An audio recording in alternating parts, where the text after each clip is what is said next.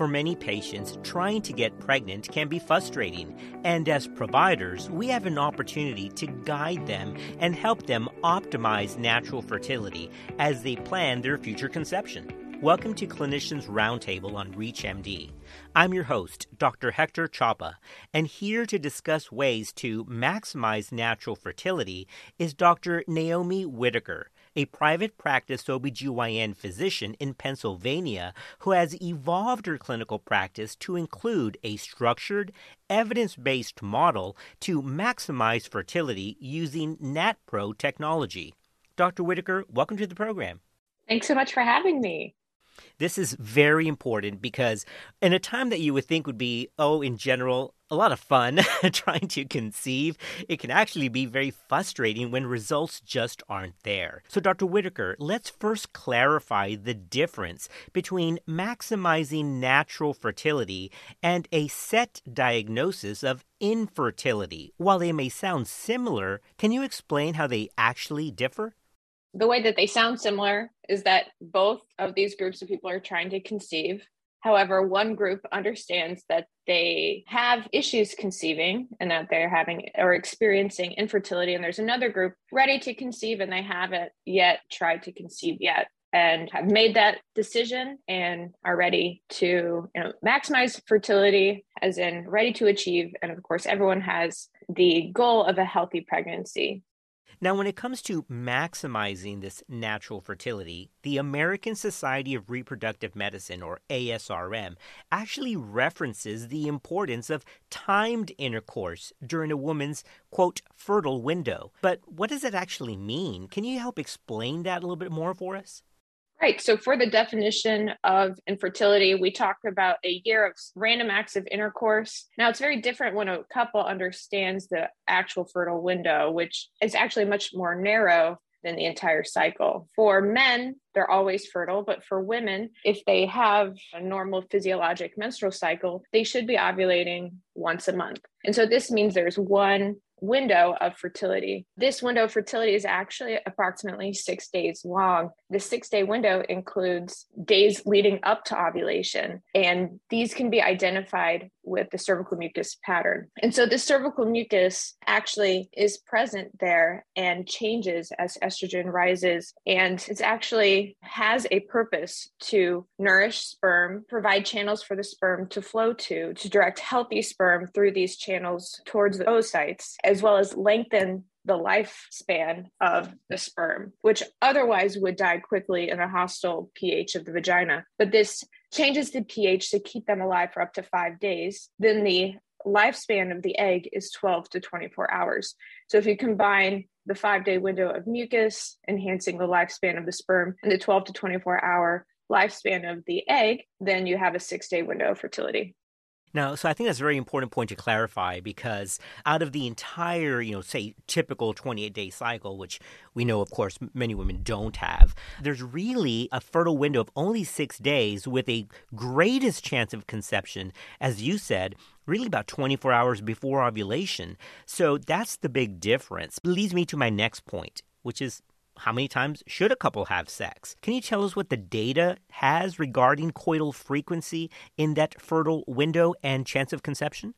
Some people state that seminal fluid parameters go down with daily intercourse. That's not the truth. Daily intercourse is not shown to reduce seminal fluid parameters. And in fact, abstinence of five, especially up to 10 days, can decrease seminal fluid parameter. So daily intercourse is okay now with the added component of the emotional and sure. behavioral aspects and psych- psychological aspects of infertility which we must take into account which can affect you know even for men uh, erectile dysfunction potentially with the pressure of intercourse daily it's okay according to the data as well as if couples face to every two to three days and really focus on that timing near ovulation instead of really coital frequency of every day and putting that pressure on that couple.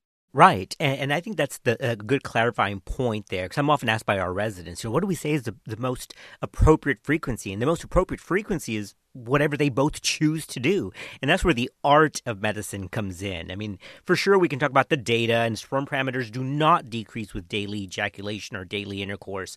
That's the, the science. But the art of medicine is have that discussion with them. As long as they're having intercourse in that fertile window, whatever is correct number for them is the correct answer. For those of you just tuning in, you're listening to Clinicians Roundtable on ReachMD. I'm Dr. Hector Chapa, and I'm speaking with Dr. Naomi Whitaker about NaPro technology, a model approach to maximize fertility. Now, that's a great segue, Dr. Whitaker, to get into something that you've done extra work and an extra training with, which is NaPro technology. What exactly is NaPro?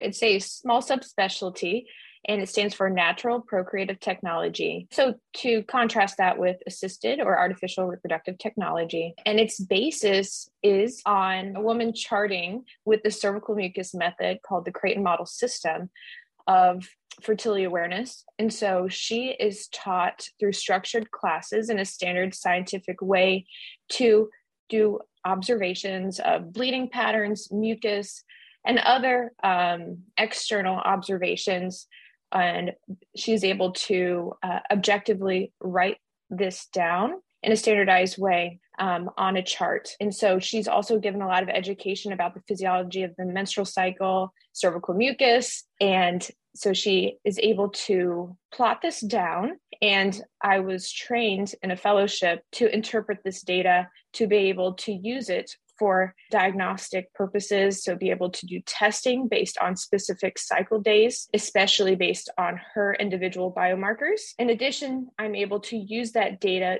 to treat cooperatively with the menstrual cycle, to work with it to address underlying issues.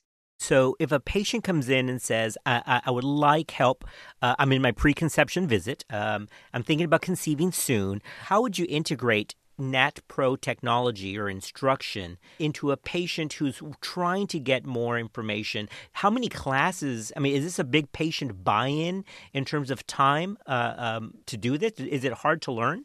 It's not hard to learn. There is some time commitment and there's more time up front. There's an hour introductory session, which is free. And we do offer it through our clinic. And there practitioners or Creighton model practitioners online all over the world who teach it in uh, various languages and can teach it through telemed. Um, in some cases, it's covered by insurance, uh, especially if they are RNs. So is this a option of treatment in lieu of medication or to be used together with medication? Or how do you make that distinction between NaPro applicable therapy and when do you use medication?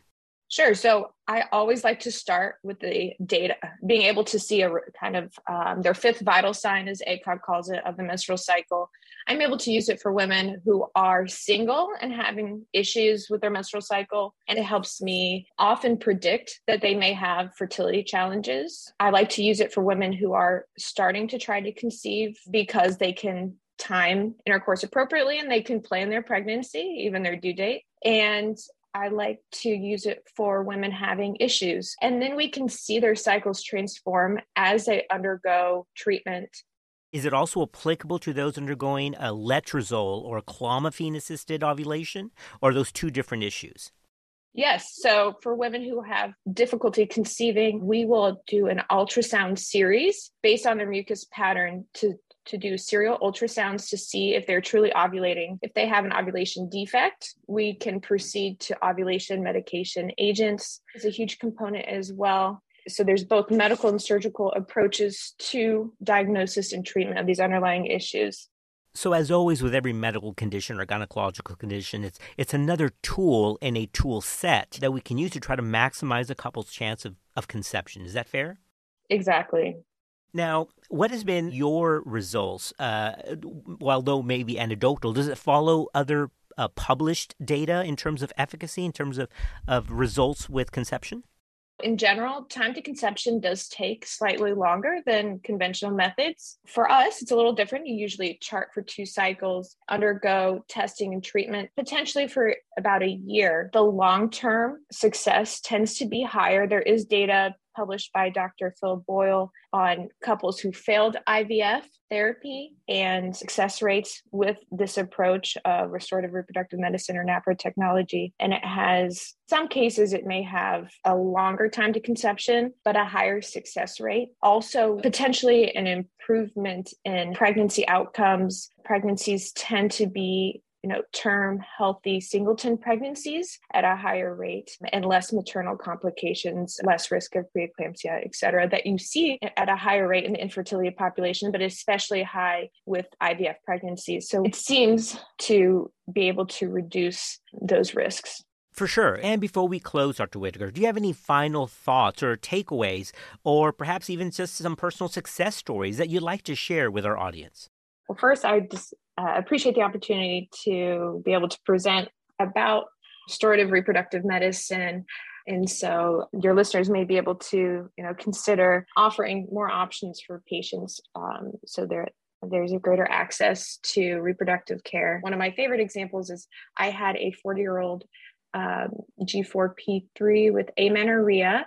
And she had secondary infertility uh, fibroid uterus history of second trimester loss and her FSH actually was up to 23, and so she was going through prime, uh, you know, ovarian uh, insufficiency, and uh, we were able to. Ha- oh, she also had male factor, high abnormal sperm, and with NaPro technology, we were able to, to achieve a successful term pregnancy. We did have to use triggers and ovulation medications for her and surgery, but she was able to have a, a healthy baby and with that, I think we'll leave it with our audience. So I want to thank my guest, Dr. Naomi Whitaker, for sharing her experience with NaPro technology to maximize patients' fertility. Dr. Whitaker, it was great having you and speaking with you today. It was great being here. Thanks so much for having me. I'm Dr. Hector Chapa. To access this and other episodes in our series, visit reachmd.com slash clinicians roundtable, where you can be part of the knowledge. Thanks for listening.